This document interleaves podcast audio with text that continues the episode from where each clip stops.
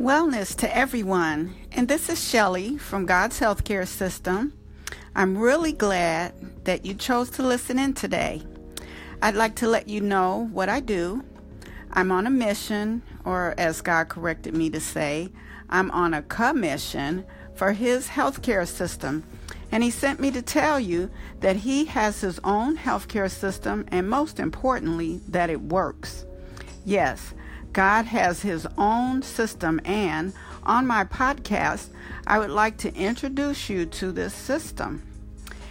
If you were like me, you may not know that He has God care, just like there's Medicare or Obamacare. And He has a separate system of care, and I'm here to start to explain to you all about His healthcare system.